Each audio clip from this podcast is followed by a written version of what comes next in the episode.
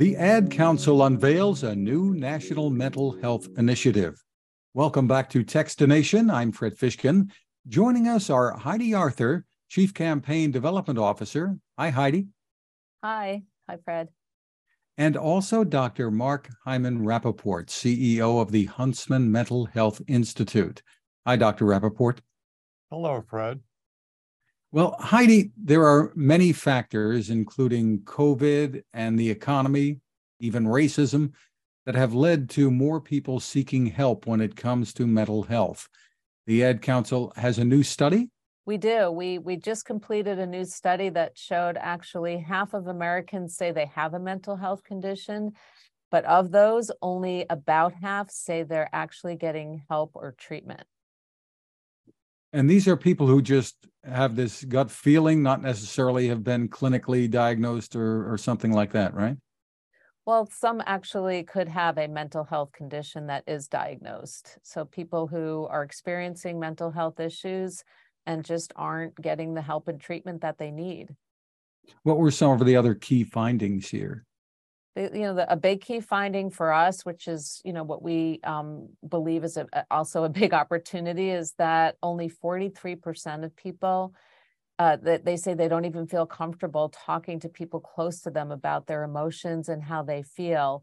And what that says to us is that there's a real communications issue here and it's time to change culture. It's time to address this head on so that people do feel comfortable and can feel confident that they can talk about their mental health um, concerns with others, or that if you sense someone is struggling, that you feel comfortable reaching out. You know, some athletes, I suppose, have have led the way from time to time over the last year or two, right? So tell us about this new initiative. So the, the new initiative is is quite large. Our goal is to unite marketers, media companies, nonprofit organizations, health organizations behind common messaging so that we can cut through the clutter, really have one voice with messages that are uh, tailored and customized for each audience that's struggling. And importantly, to develop resources that are culturally relevant so that people can feel that they can get educated, understand what they're going through, and get connected to help or treatment if they need it. And Dr. Rapaport, the Huntsman Met- Mental Health Institute is playing a, a, key role here, starting with a $15 million contribution. Tell us about that and a little background about the Institute. Well, thank you for that opportunity. Um, we view the, the partnership with the Ad Council to be essential. It's actually part of a larger initiative that we're serving as the backbone organization for, which is our grand challenge to eliminate mental health and substance use disorder stigma over the next decade. Um, and this work with the Ad Council is really a centerpiece of our communications uh, endeavors in doing so. We already have over 143 organizations involved in it, including SAMHSA, including the National Institutes of Health, NAMI, both of the American Psychiatric and American Psychological Associations, the National Social Worker Association. Um, so we've got a groundswell going to create a social impact model where we have hundreds, if not thousands, of organizations working with us in the Ad Council to eliminate the ignorance, the prejudice, the shame that occurs because of, of stigma. As for the Huntsman Mental Health Institute, we're a unique entity. It, we occurred because of a wonderful $150 million gift from the Huntsman family, combined with the only AAU university to say, hey, mental health and substance use disorders is what we want to tackle and what we want to become a leader in, and tremendous support from the state. Our goal is to tackle the really big, intractable problems in mental health and substance use disorders and bring together new and innovative approaches to solve these types of problems, like child mental health, like the fact that mental health is the greatest cause of disability in the world. So it's a new and exciting and innovative approach to treatment, to care, to research. And there are really no demographic boundaries for these kinds of issues, I suppose. There are none at all No, I mean, millions are impacted. I think we've all experienced it firsthand in our communities, in our homes, in our schools, and in our workplace. And that's why an initiative like this is so critical because we do have the opportunity to develop multiple campaigns under the umbrella to make sure that things are, are really designed to, uh, you know, to address the barriers that are very specific and unique for each audience.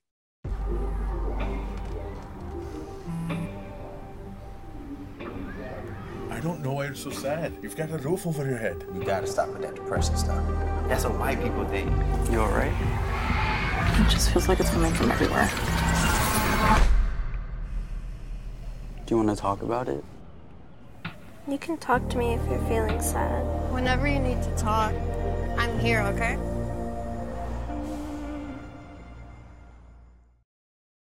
And you have some specific recommendations for parents if their children are, are struggling? Tell us about that. Yes, we do. Um, the first recommendation is just talk to your child. Be there for your child. The second one is to understand that it's not your fault. Particularly with the pandemic, with the social isolation that's occurred, the fact that the maturation process that occurs in schools and, and in social circumstances for children had been taken away from these children and families for two and a half years. It's to be expected that we would have more anxiety with children and more problems with, with depression. And so, what we need to do is have our parents and all of us, because all of us can help children listen, be open to it, help them understand that these feelings are normal and that we can help them get help that they need. We can help get them to school counselors. We can help them get to support groups that will teach kids about stress reduction, about how to control one's anxiety, how to sleep better.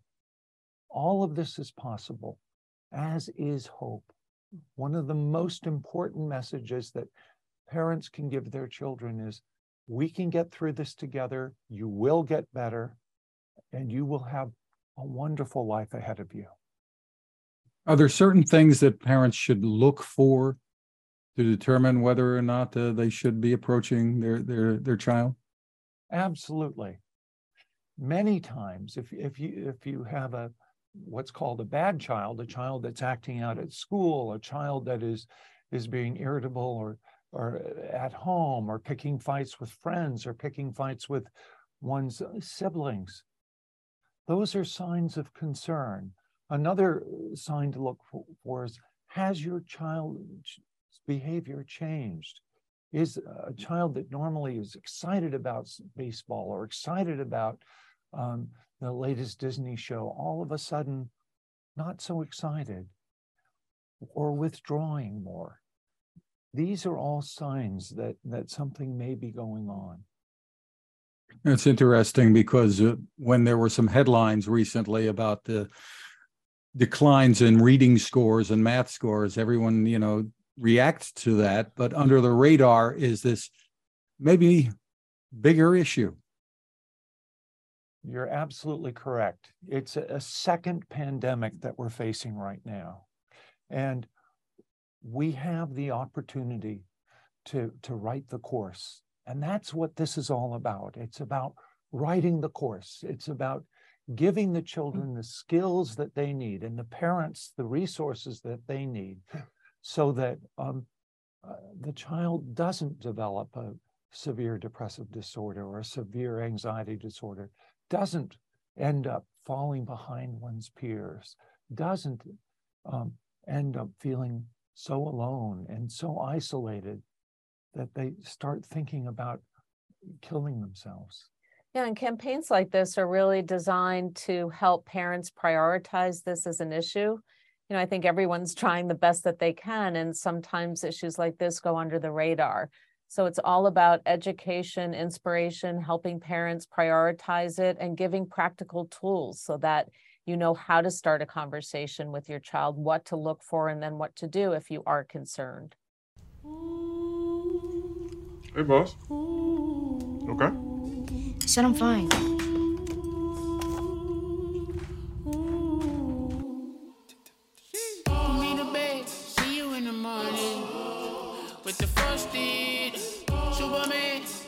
Wasn't on it. And we lost it. Talk to me. It's been really, really hard for me.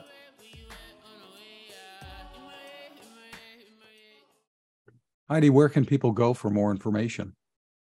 For more information on this initiative, people can go to adcouncil.org slash mental dash health. Well, congratulations and thank you for taking this on. Heidi Arthur and Mark Rapaport, thanks for spending time with us. Thanks for having us. Thank you very much.